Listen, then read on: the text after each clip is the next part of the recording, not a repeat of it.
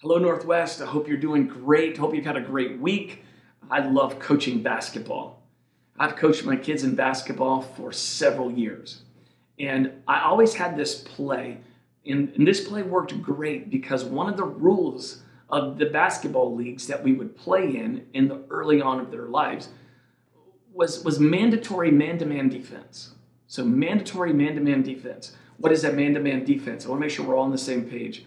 Man-to-man defense is, is you guard somebody, and when you're on defense, you go where they go. Okay? Wherever they go, you go. You have to prevent them from getting the ball and from scoring. And so you're you're guarding that man, you're guarding that girl. The other defense is zone defense, and that's where you play an area. And so here was my play. And so what we would do is we would we would take two players and we put them right on the outside of the free throw line. Okay, so we're looking at this goal. The goal is behind you right now. So the goal, so so here it is. We put two people right here on the free throw line. Then we put two more players down on the block, we call it, down there at the bottom of the lane, that rectangle black box down there at the end. We put two players there. My point guard would come across half court, make sure that these players are here and the players down low are where they are and they're guarded, again, man to man. And my player, my point guard, would yell out, red! And then all of a sudden, this was beautiful, they would run to the sidelines of the basketball court. And then what happened? my point guard would fake left and go right down the middle for an easy layup most of the time. See, I that play is just an illustration. I got that play from from the Red Sea, one of the greatest demonstrations of God's power to you and to I. We've, we've known this story for a long time if we've been in church. It's a beautiful, beautiful story of God's protection of the Israelites when things looked so bleak.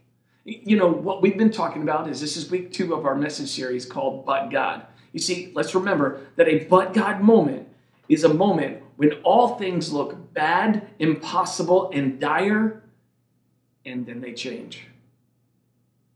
And they simply change because the God of the universe, He steps in. He has been doing that all throughout history.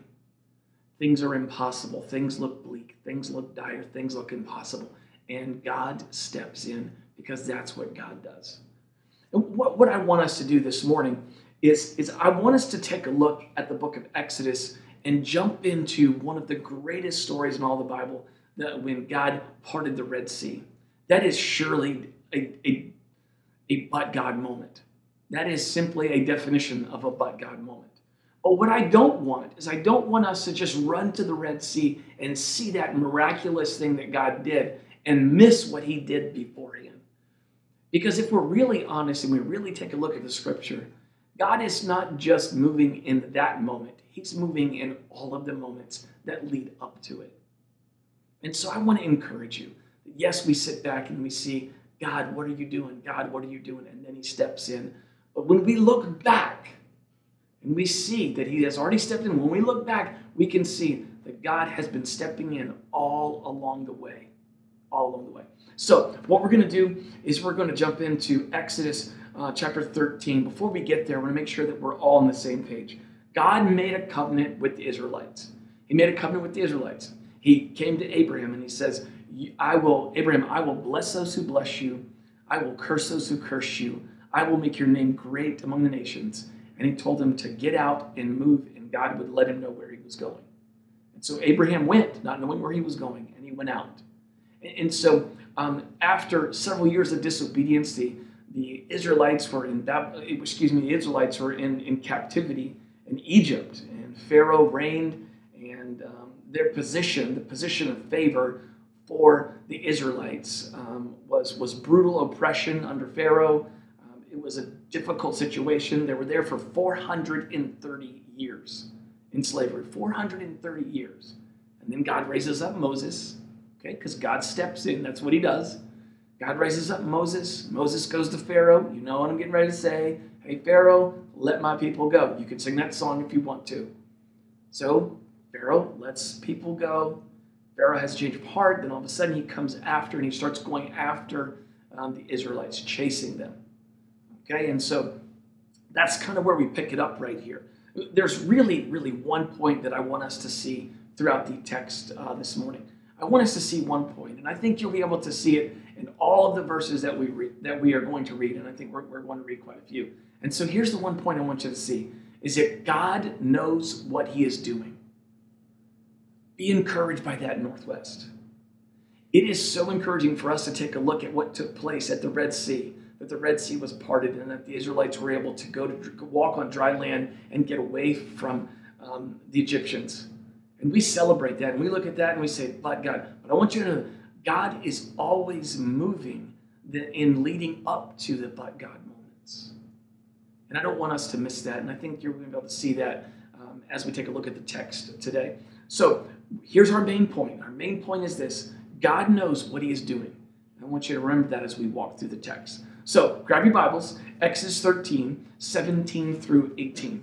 Exodus 7, Exodus 13, 17 through 18. Here's what it says. When Pharaoh let the people go, God did not lead them by way of the land of the Philistines, although that was near. For God said, Lest the people change their minds when they see war and return to Egypt. Verse 18 But God led the people around by the sea of the wilderness toward the Red Sea, and the people of Israel went up out of the land of Egypt equipped for battle. Here is the most unbelievable thing that we can learn. Here it is Pharaoh, after 430 years of oppression, Moses is raised up. He goes to Pharaoh, says, Let my people go. Pharaoh lets the people go. And what happens? the God of creation does not take them the closest way or what he, the closest way. He takes them the long way around. It says that God did not lead them by way of the land of the Philistines. It says that, but God led the people around by the way of the wilderness. And so, what we see in this text right here is that it was purposeful, it was designed that God was leading them the longer way to get where they were going. Why? Because I believe because of his mercy.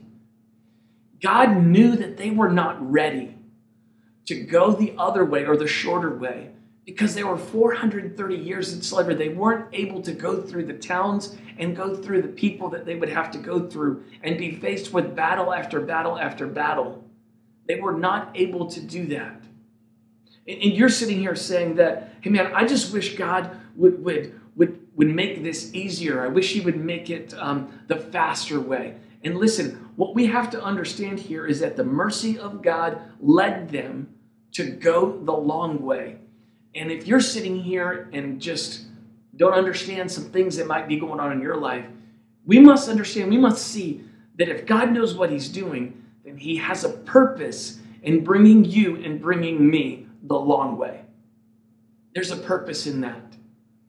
And I believe it's His kindness, and I believe it's His goodness. And I also believe that He knows exactly what He's doing. He wants to shape you and I to be utterly dependent upon Him. He wants to strengthen us, He wants to bolden us, He wants our confidence simply to be in Him. And I don't believe going the shorter way, they would have been able to see it. And sometimes in our life, we're just looking at the shorter way and the quicker way. Maybe we're not ready to see or observe or appreciate what God is really trying to do in us. And that's a beautiful thing. And so, why did God go around the long way? Here's a quote that sort of answers that question. So, He took them the long way.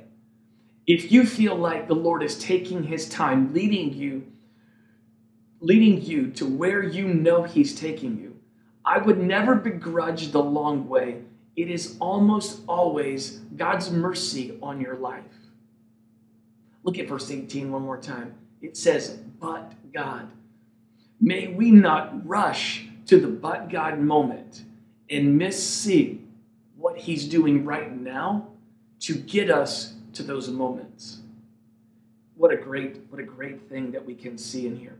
So recognize that the long way is God's kindness, the long way is God's protection, the long way is us having an opportunity to really see who He is, see what He can do, and place our trust unequivocally in Him and only Him. Look at Exodus 13 19. I, was really encouraged by this. You so we talk about Joseph here. Moses, so Moses took the bones of Joseph, Joseph with him.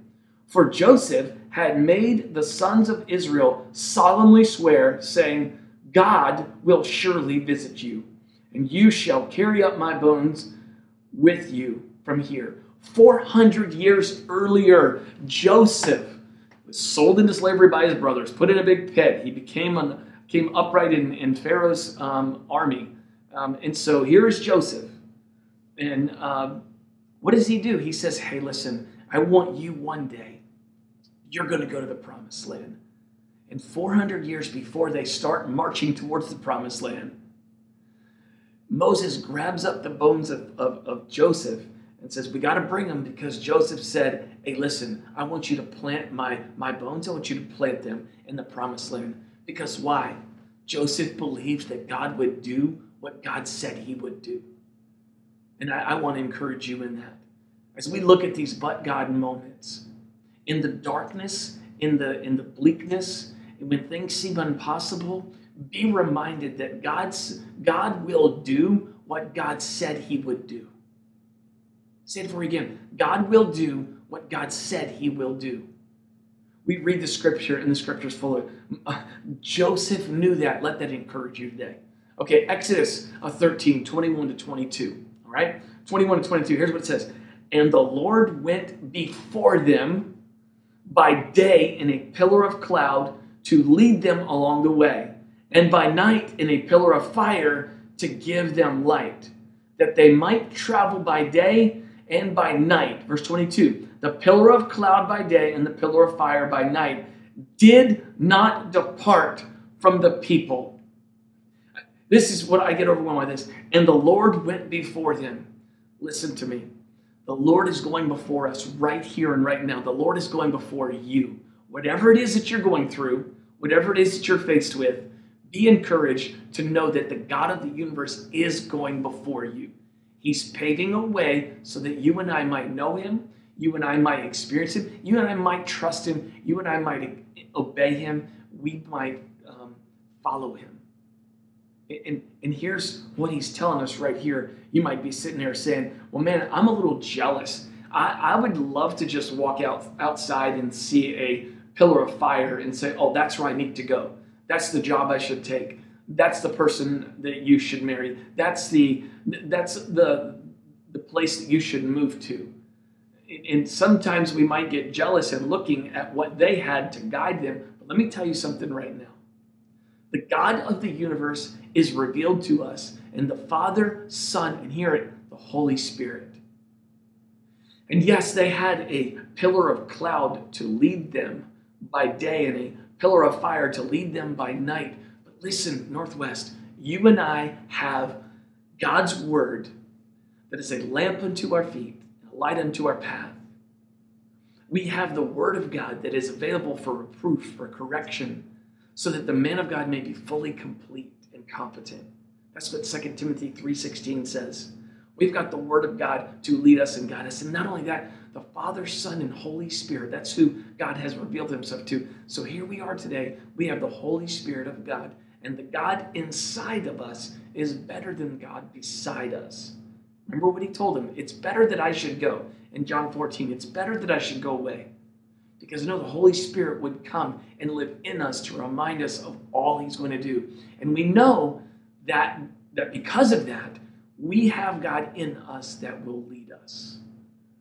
What a, what a great thing to, to do this. I, am so encouraged. You know, this past week, my father in law was diagnosed with COVID, and, and, and, and Dana's taking care of him at the house. And, and it's just, you know, we're, we're, we're separated as a family.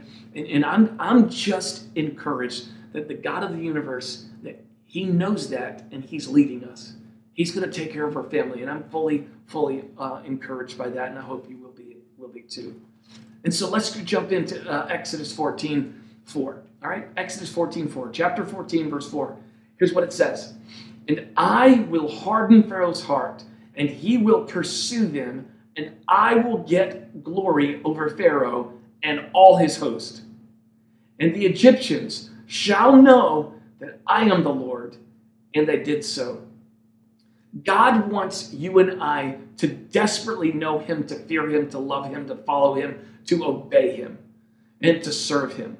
However, God, in addition to us knowing Him, loving Him, serving Him, and following Him, God desires to show people His enemies, our enemies, who He is as well. And one of the ways that He does that is by our obedience to Him and following Him. So He opens up this path and He leads us. What we see in this text right now is that God was wanting to declare His glory to the Israelites, but not just the Israelites, to His enemy as well the Egyptians, to Pharaoh, and to all of his army. You can sit there, and you can see, hey, why in the world do I sometimes, why am I going through some struggles? One of the reasons that we can process our struggles is God desires to, for us to use our struggles or to use this time of unrest for us to see Him work in our lives, but also for people that we associate with that may not be believers and how we handle what God is placing before us. That they can see his power by us placing our faith in him because we've seen his power and we have beheld his glory and there is nothing like it.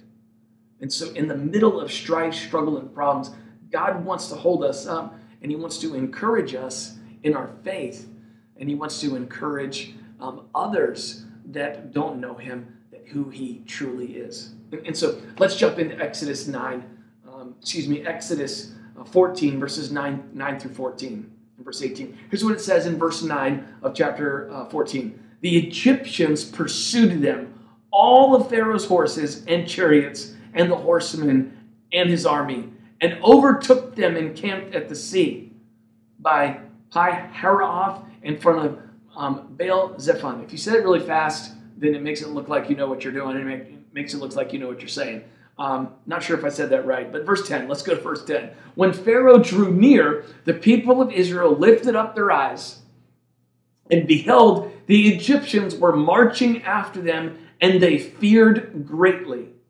And the people of Israel cried out to the Lord. They said to Moses, Is it because there are no graves in Egypt that you have taken us away to die in the wilderness? What have you done to us in bringing us out of Egypt?